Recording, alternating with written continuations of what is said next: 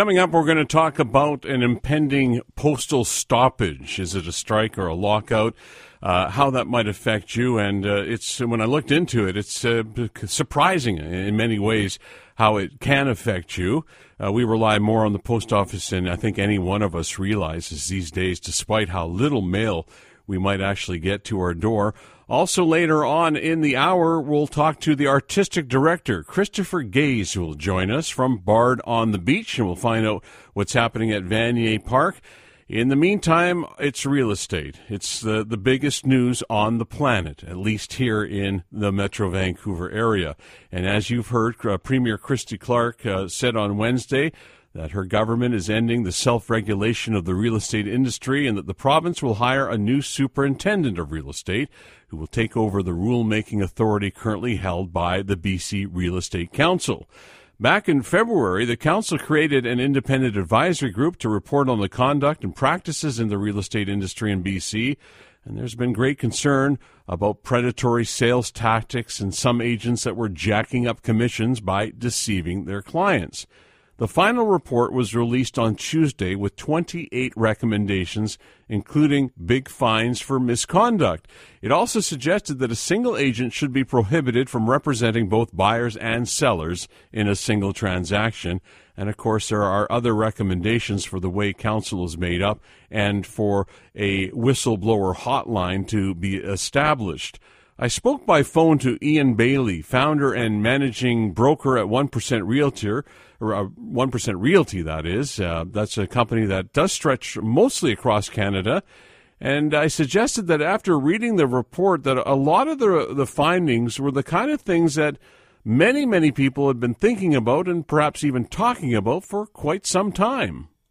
Yeah, I you know I think I think the public it, it, real estate's in the paper a lot and the news and everything else these days, and it's just under a lot of scrutiny. And uh, I think some of the things that went on perhaps weren't, uh, you know, they weren't penalized enough if, if they were true or it didn't happen quick enough. I'm not sure, but uh, uh, you know, the media wants to hear, people want to hear that something's going on, and just have more trust in the industry. So, interesting. By large, it's probably good. Interesting comment that you make that people want the sense. So, a lot of this is perception, and my perception is, quite frankly, that the the, the, the provincial government had no choice; they had to do something.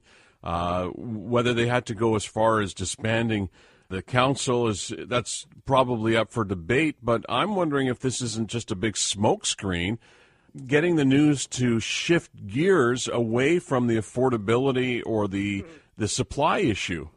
Well, it's true. This has nothing to do with affordability or anything else. My guess is the real estate council, like I'm going to say 99.9% of the industry is is afraid of them, right? I mean, they they they can make your life hell. Mm-hmm. Uh, so the fact that the government's doing it, maybe they'll ca- hopefully they catch a couple of guys if these fraudulent doings have been going on. Uh, you know, throw them out, get rid of their license, and fine them. But uh, for the most part, council complaints and stuff are, are the guy made a mistake. He forgot to write something into a contract that he should have, and he's not trying to defraud anybody or anything like that. But uh, I think you're right. I think it's a, it's a bunch of bluster, and it, it sounds good with an election coming up. Well, that's just it. And, and isn't that the point that there is an election coming up that they want to be seen to be doing something? Uh, in the meantime, they're collecting huge amounts of money and revenue is uh, pouring in from what has to be one of the growth industries in this province. So it, it kind of begs the question, uh, as you said, the real estate council was feared by most realtors you and I will both agree that most realtors uh, they go to work in the morning and they do a pretty good job and they're pretty honest and they, they represent really well. So why disband an organization that oversees it because of a few bad apples? No, I think you're absolutely right. The realtors are getting blamed for a lot these days, and you know perhaps some with some merit sometimes. But for the most part, as you say, guys are out doing their job. They're not trying to defraud people. They're trying to earn a living and feed their families. And uh, uh, you know, there's not that I'm aware of all that much fraud or dirty dealings going on. And the ones that do go on, they should, yeah, they should be drawn and quartered. Um, I read this independent advisory group report. I know that you did as well. I thought, on balance, for 15 weeks that they had to work on it, eh, it's a pretty good report. Would you agree? Yeah, I would say it is. It's uh, yeah, yeah. Before I let you go, I want to get to this this idea of this crisis that we're supposedly in, this affordability issue and the supply issue. Now, you've got uh, kids that are in their 20s. So, what are you saying to them? They must be concerned about at, at some point wanting to get into the market. they want me to start smoking, I think. Take them out. right. Uh, it's going to be a big, pa- you know, our parents, you know, the baby boomers are inheriting their parents' money right now, and I, I guess it's going to get passed on. But yeah, you take a kid, yeah, my kids, your kids are about the same age. They go through university. Let's say they get a good job and they're making $125,000 a year or something, and their wife's making the same they're still not entitled to buy much, are they? No.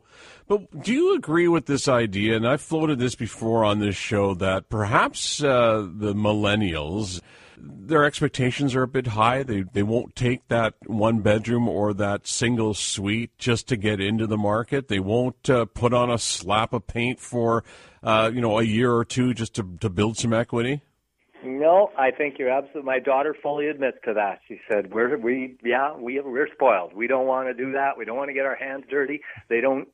Uh, I was with a lawyer friend of mine yesterday, and I said, "So your kid's going into law?" And he says, "No, they saw the hours I work, and they'd just rather you know they'd rather have less, live with a little less money, but they don't want to work seventy-hour weeks." Yeah, just don't take away their smartphone. No, no, that's right. Yeah, you're still paying for that for your kids. no though, right? doubt, no doubt. Ian Bailey, always a pleasure. Always fun to talk to you. I appreciate your insight and uh, what you do at 1% Realty. So let's uh, uh, make a point of talking again soon. Okay, thanks very much. Nice talking to you. Ian Bailey is the founder and managing broker at 1% Realty, and he spoke to us by phone yesterday from Vancouver. We have more on this coming up, a different perspective, one from the East, the big smoke otherwise known as Toronto. The GTA is also uh, in the midst of a very hot market, not too dissimilar from Vancouver. Although we don't hear the kind of noise from Toronto that we're hearing here in Vancouver, whether it's justified or not. Romana King is a journalist and is also a licensed realtor, and we'll get her take on what's happening here next on Vancouver Consumer. From News Talk 980 CKNW. Canada Post workers will not be walking off the job, not until at least Wednesday. We'll have more on that in about 15 minutes from now, and what some people are doing to gearing up for the possibility of not having the Postal Service at their disposal. Meanwhile, Romana King is a senior editor and columnist at Money Sense a consumer publication that focuses on financial news and investment solutions. She's also a licensed realtor, and I spoke to her by phone from Toronto yesterday morning the Independent Advisory Group, as you know, released a report last week on the conduct and practices in the BC real estate industry. We've been talking about that this morning. And shortly thereafter, Premier Christy Clark announced that the Real Estate Council of BC, the rulemaking authority for the real estate industry, would have its authority stripped. And I wanted to know uh, from Romana King her view on this, uh, her perspective from Toronto, and if any of these developments came to her as a surprise. I don't think it's surprising that the Premier's office and, and the Premier, the government of, of BC has decided to step in.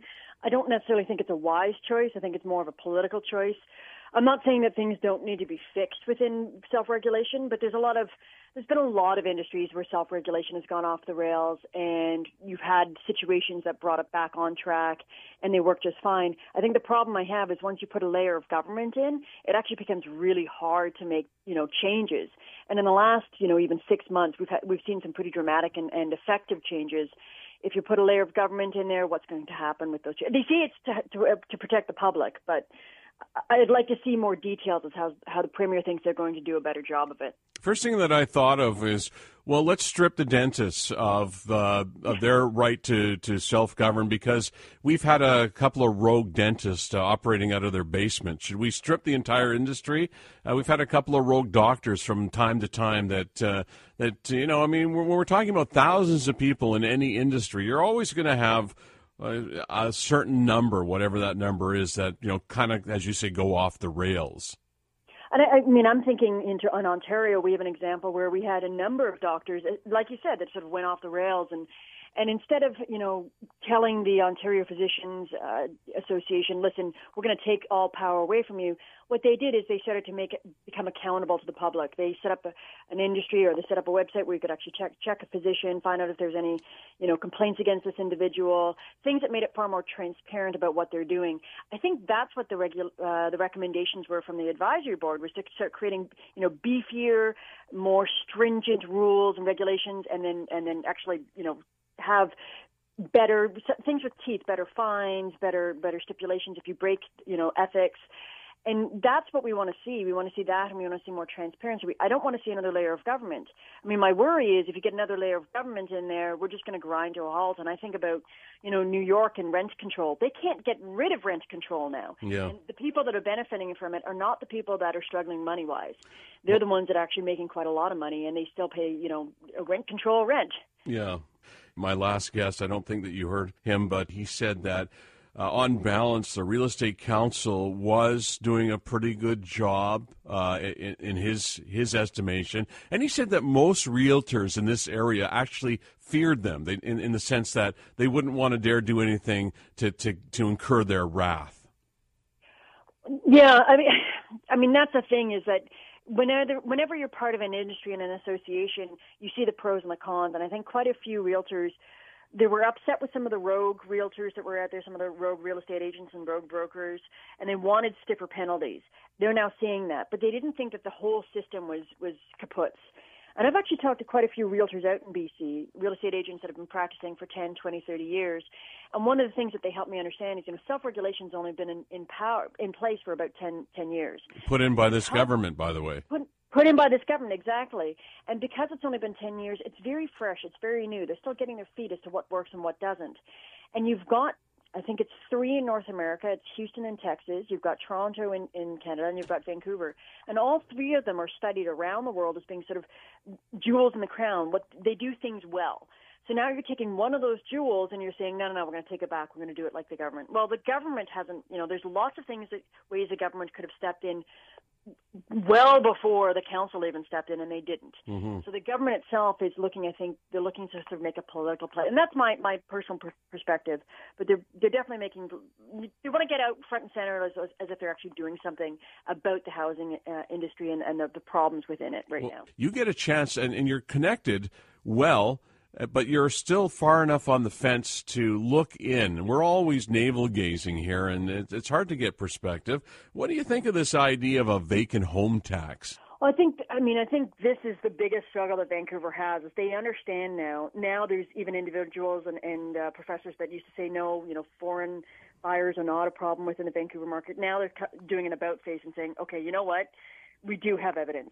Foreign money, foreign buyers, possibly because of that vacant homes, this is an issue. It's driving up prices. And so you have to grapple with, well, how do we actually do this? How do we actually deter people coming in and buying homes and driving up the prices um, it's they're just going to leave those homes sitting vacant, and I, I think that's the biggest dilemma and the biggest outcry is if I want to buy something and I'm I'm a domestic, I'm, I live in Vancouver and I want to buy something, I want to live in it. I want to actually develop my community. But if you buy it and you leave the home vacant and there's big streets where they're vacant, what do you do? Mm-hmm. Right? I'm thinking if I'm a foreign investor or any kind of a speculator, and I've got a so-called empty home what do I care if I pay a little more tax? I'm I'm really more interested in protecting my money. I'll keep the home empty. Empty. I'll pay a little bit more tax. It's really not going to put really that much more stock on the market. It's funny that you mention that. That's actually an argument I, I put forward with Brexit and, and foreign money coming to Canada. I don't think the foreign money cares whether it's in Vancouver or St. John's, Newfoundland. They Bingo. just want a safe place to park it. Yeah. So having these taxes, whether it's a foreign uh, foreign buyers tax or luxury tax, so you have a certain cap point, and anything above that, you're going to tax it even more. Or you know, where do you draw the line with foreign money? Is it someone from Toronto buying into Vancouver, that's foreign money, or is it anyone overseas without a Canadian passport? Is that foreign money?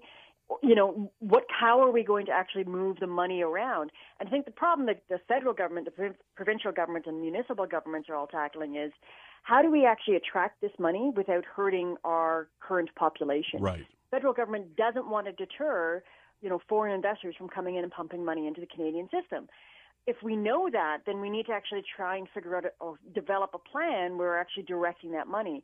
And vacant home tax, maybe that's not the best way, but that's the best way the municipality has to try and deter the money from coming into certain segments of the market and going through other segments of the market. I think what we're trying to figure out is how to funnel the money, but we haven't quite figured out the best way to do that yet. Is the same struggles that we're having here happening in Toronto, which is an equally hot market? Well, I mean that's that's the interesting part is we're looking to see you know is it the same and yes I mean there are very anecdotal very um, you know man on the street realtors that know the industry and they say that you know there's certain buildings within the downtown core of Toronto and 50 to 75 percent of them are, are investments with a portion of that being foreign buyers. So you look at that and you think, you know, if 50% of this of this condominium, you know, with 65 floors and you know 100 units per floor, if there's that many units, 50% of them that are foreign buyers, how many of those are actually going to get that tax? Mm-hmm. I think the problem I have is that foreign buyers, you know, they're not, as you said, they're not necessarily buying um, to, to make an investment. They don't want to buy a condo to put a renter in there. They don't want to buy a condo for the appreciation value a lot of these foreign buyers are coming in and parking their money because they just need something safe away from their government and their taxation authorities so they can get their money out of their, their country and into another country that appears safe. Anything taxed may deter and may not. If if you've got uh, a foreign national that's in a country where you know they don't want to keep their children and keep their money, and we've seen this in Vancouver, they're going to take their wife or their husband and take their children and park them in a very expensive home in Vancouver. That's not a foreign foreign property. They're not going to get taxed, and yet they still drive the prices up. Mm-hmm. So it, it is a really touchy subject. It's and you're right. It really has to boil down to that that thesis of what are we actually trying to do with this tax? Are we trying to deter people from having vacant homes? And how is that going to impact, say, Canadian residents who get a temporary posting in um, uh, in Britain for their job? Now they're going to be taxed. How is this going to actually be applied? I got a, a quick question for you. Only ten seconds to answer, which isn't fair. But do you think with this intervention that we saw last week that it might just slow things a little bit? Oh, you know what? I think people are going to, if they're pushed to buy right now, I think they're going to be running in. And I think if you slow the market, all the domestic buyers, the people that have been sitting on the edge and pushed out, are going to rush in. So I think there's going to be some heat in this market for some time still. Appreciate your time. I hope we can get you back again.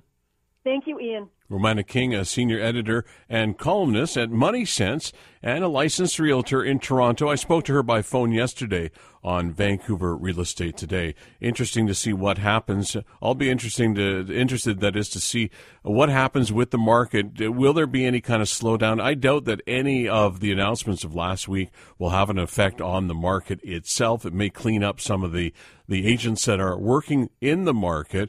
But uh, things, as uh, Romana just said, if uh, people want to buy, they're going to buy now, and, and the market will continue to be hot. There will have to be more action from the government, more intervention before anything will slow anything down, and that might come, but when we don't know. Another quick item that is related, uh, just because it is summertime, it's a long weekend, people are going away. Perhaps you're thinking about your summer holiday. Better Business Bureau uh, sent this along and asked me if I would pass some of these ideas to you because if you're thinking about going away, there are some things that they would like you to think about in terms of keeping your place safe. And one of the things that they suggest you don't do, and it's common sense, but so many of us like to show what we're doing on social media. So if you're going away out of town, it's probably best that you don't post or broadcast it, as it were, on social media. Don't broadcast that you're going away for three days or a week or two weeks. You might as well put up a sign and say, hey, come help yourself. I'm away. Uh, let, let your friends help out while you're away, especially if you have pets or uh, if you need some house sitting for them. It's uh, good to have them come to you rather than have the pet go to them. If you can do that, uh, people see that the mail, the papers have been picked up, uh, turning lights off and on randomly as you normally would. That's also good because people who are casing your place. Uh, they know what to look for. And on that whole idea of lights, uh, it's best to put them on a timer because if you leave lights on and they're static, people will notice that again. They're they're casing your place and they look for those kinds of, of signs. Uh, Better Business Bureau also offers that uh, leaving a spare key out is another invitation.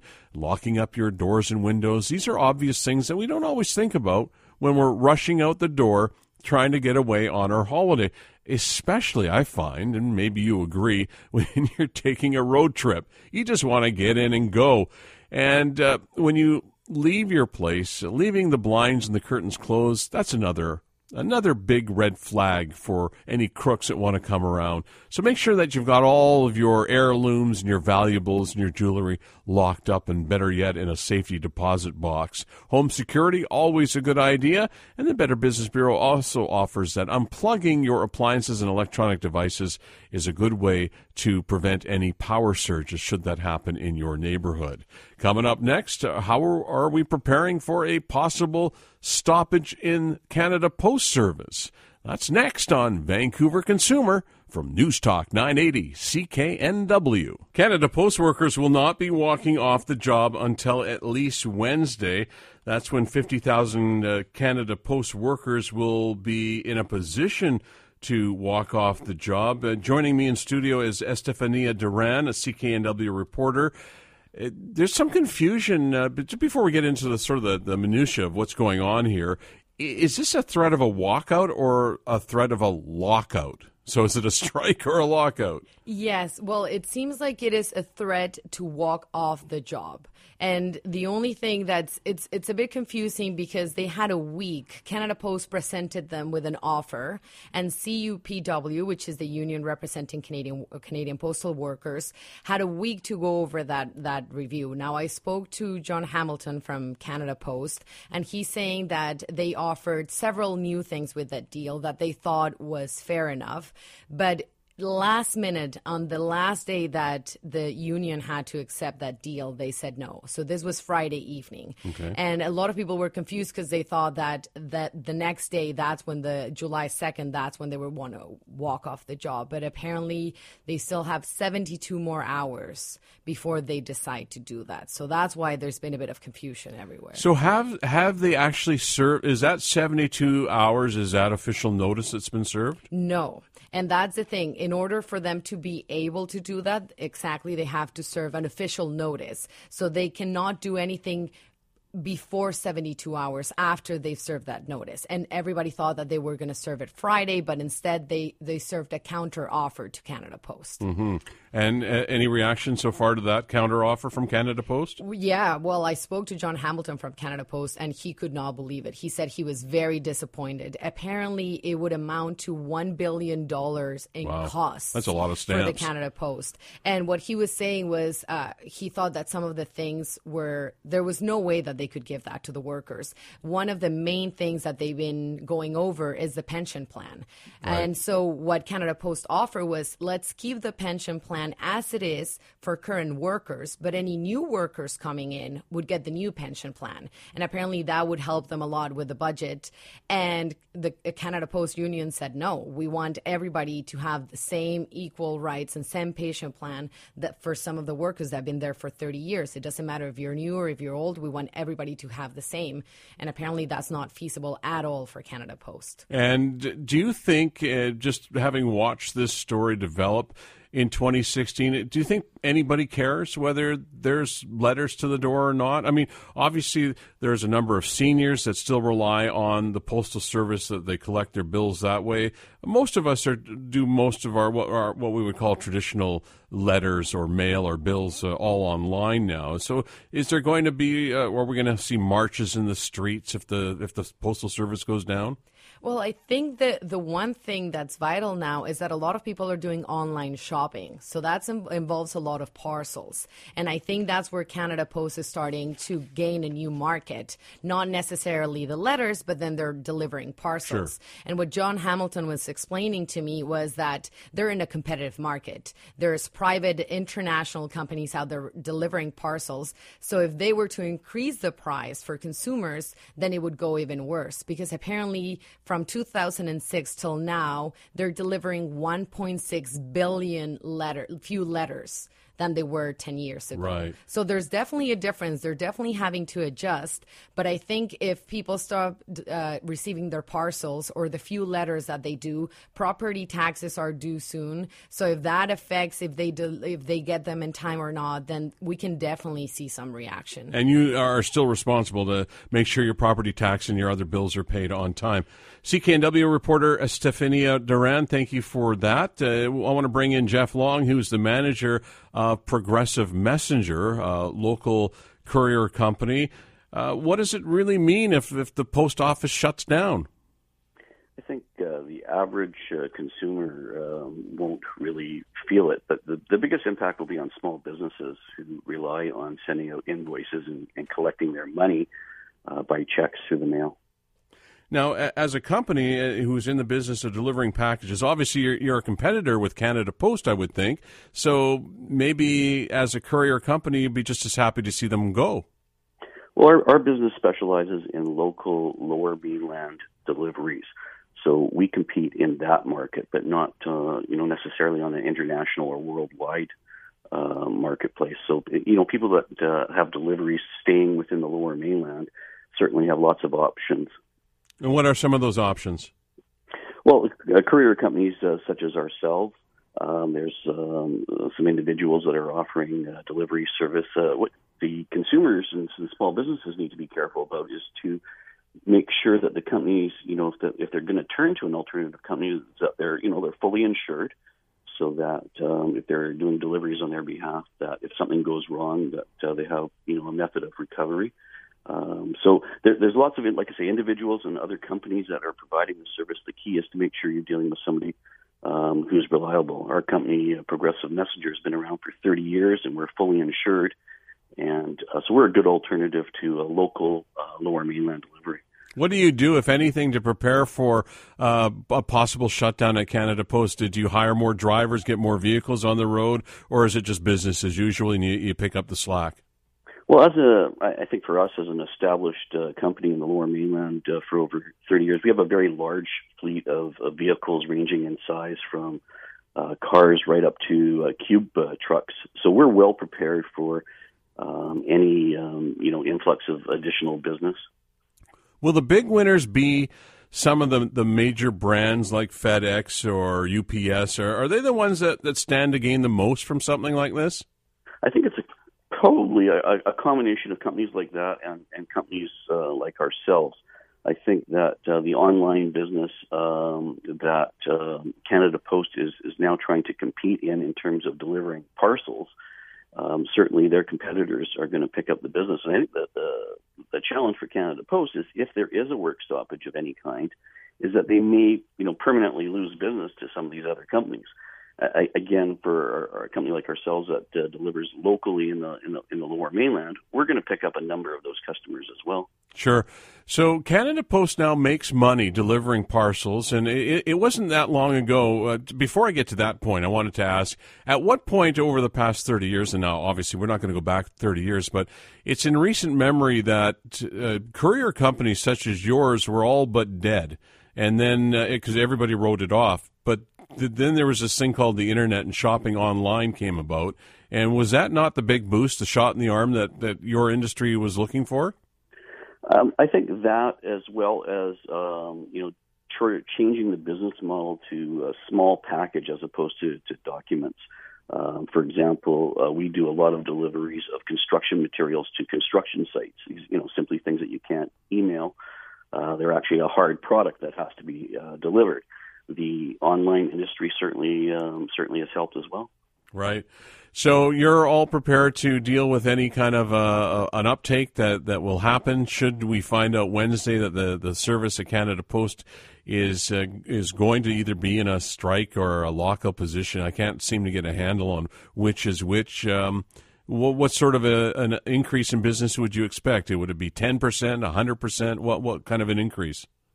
I, I would expect somewhere in the neighborhood of um, probably 30 to 40 percent uh, would be an increase. Uh, we will be prepared with a, um, a small uh, for a document delivery service if, if that's required, and of course we'll you know we'll continue with our small small to large package um, delivery because of uh, you know having a large fleet covering um, the whole lower mainland. We're able to um, adapt to that kind of an increase. We have the technology in place as well. So I think that uh, we're we're geared up. We're ready. Um, should it happen. And uh, is this something? are you crossing your fingers or what? Well, you know, it's, it's a bit of a mixed blessing because um, you know, obviously, with a sudden increase of, of, of, business like that, there's you know there's some challenges that that will come with that.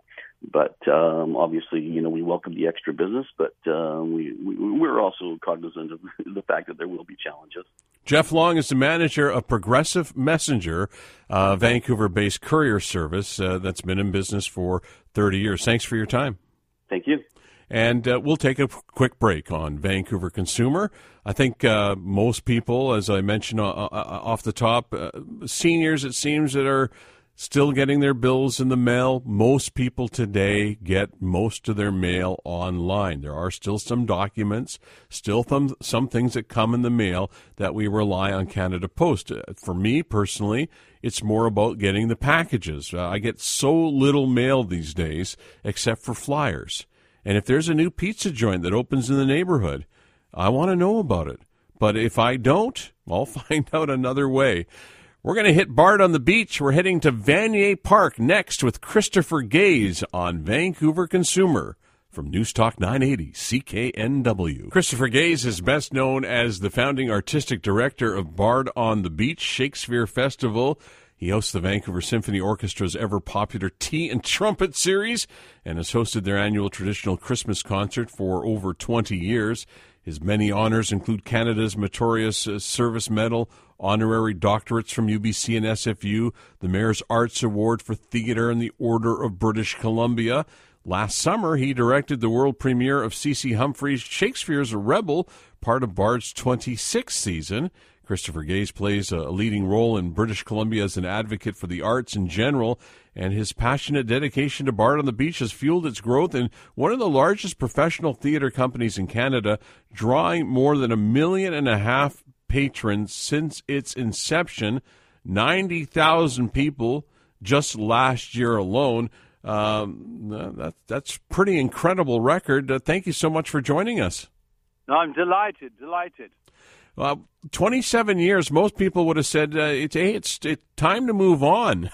what keeps you, what keeps you going? I mean, it's obvious that you're passionate about what you do. You're so well spoken and so dedicated, but what keeps you going for, for all this time?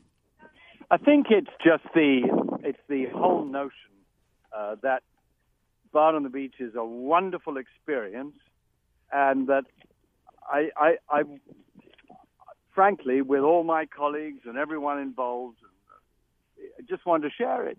It's a, it's a sort of great good news story uh, that I rejoice in, and um, I just can't put it down, my dear. I can't put it down. One of the things about Shakespeare is, for an actor, I, have often wondered this: is it is it true that if you can do Shakespeare well, then everything else is a piece of cake? I think that's uh, pretty accurate myself. Uh, it's um, it is a skill. You have to work hard at it. Uh, it doesn't necessarily, well, it doesn't come naturally uh, because it's um, it's written over 400 years ago, and you have to be able to figure out how to wrap your mouth and your mind around the text. Mm-hmm. And if you can do that, you can pretty much do anything. I think. Yeah. Is it is it uh, a, a, the type of theater that um, where many people can't do Shakespeare? Maybe they they're okay for a stage play here or even some motion picture there, but they just can't grapple with Shakespeare. Yes, I think that is absolutely true.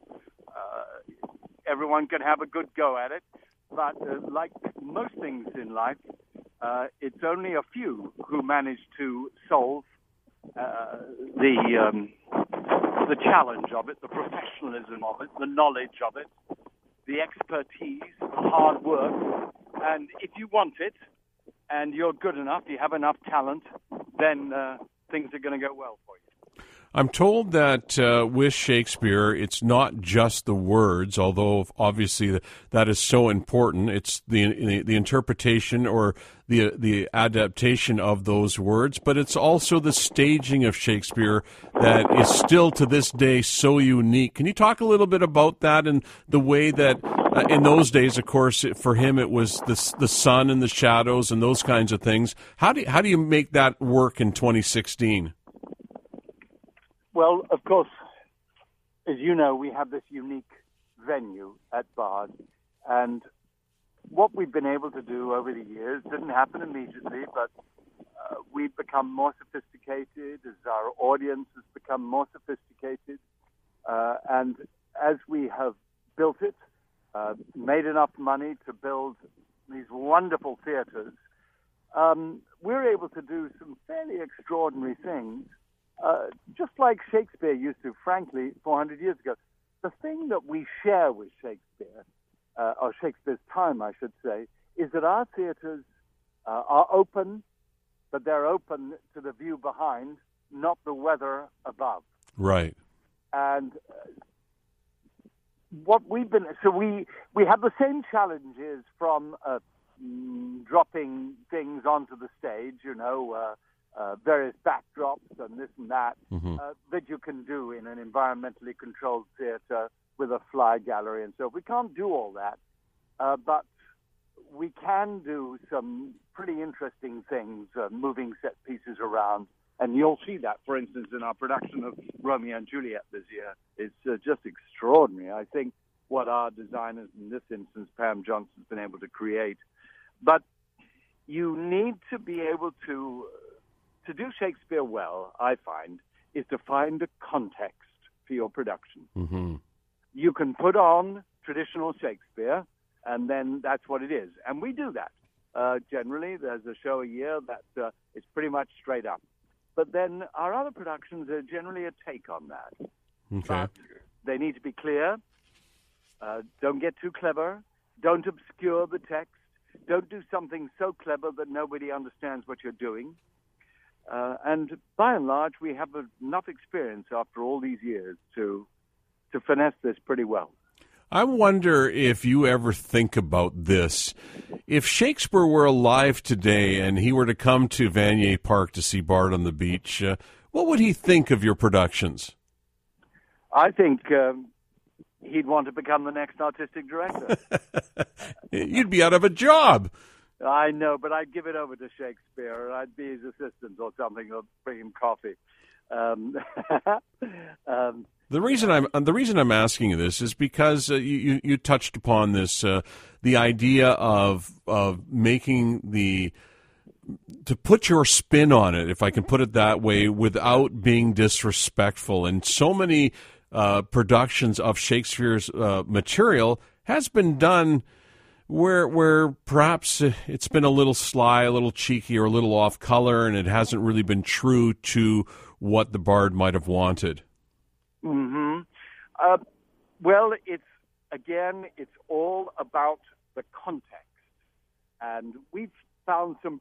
I, I don't. I don't use the word concept so much as context. hmm If you can uh, drop your idea inside uh, some immaculate context, then um, you can make the play shine afresh and um, and make it appeal to new audiences, make it relevant, uh, and um, and so I think uh, Shakespeare would like that. I mean, he was putting on the plays in the uh, in a contemporary way because they were in his time.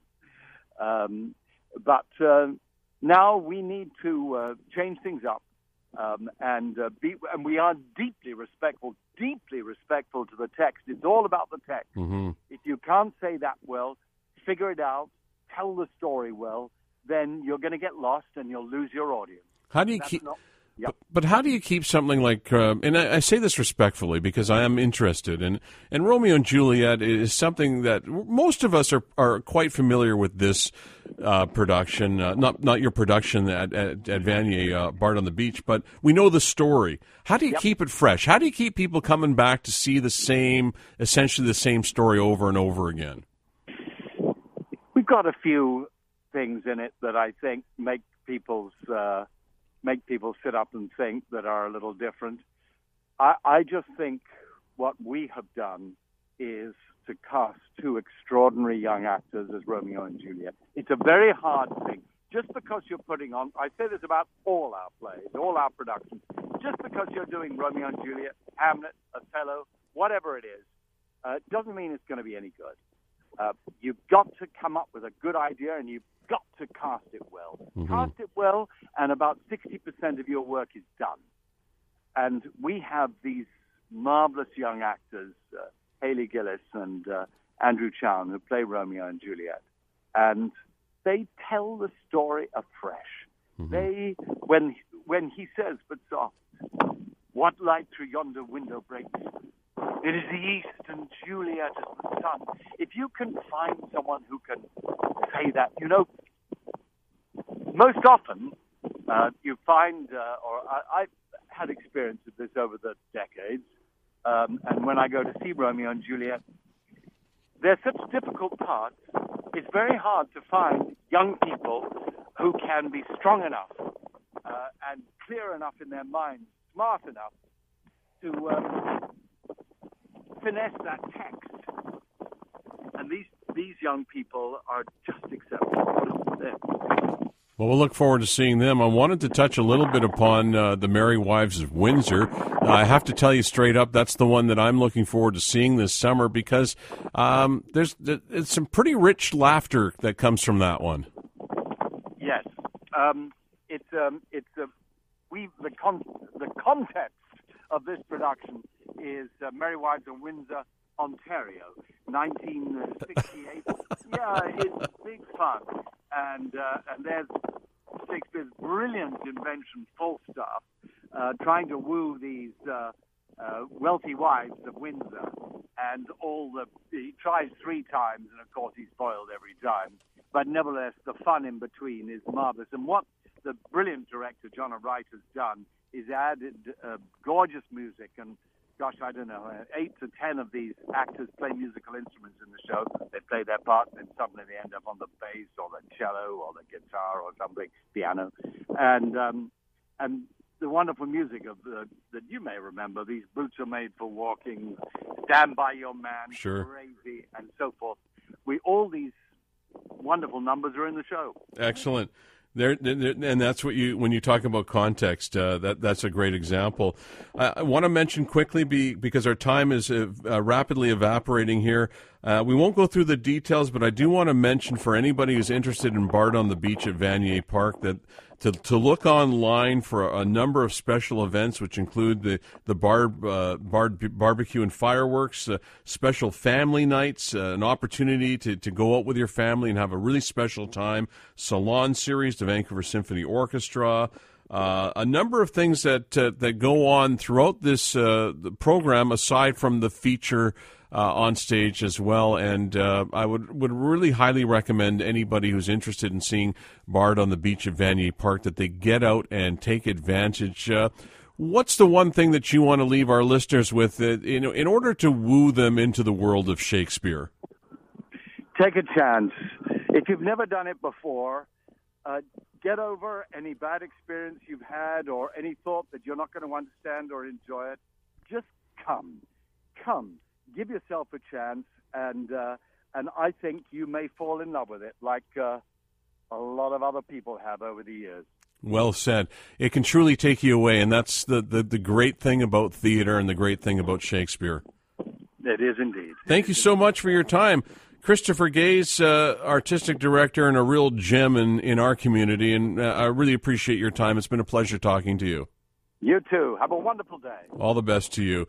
Uh, yeah, it's the 27th season for Bard on the Beach. Uh, this is a huge production and something not to be missed, not only by yourself, but your family. And there are, as I say, a number of family days and events that you can take part in uh, hit them up online. And that's all the time we have today for Vancouver Consumer.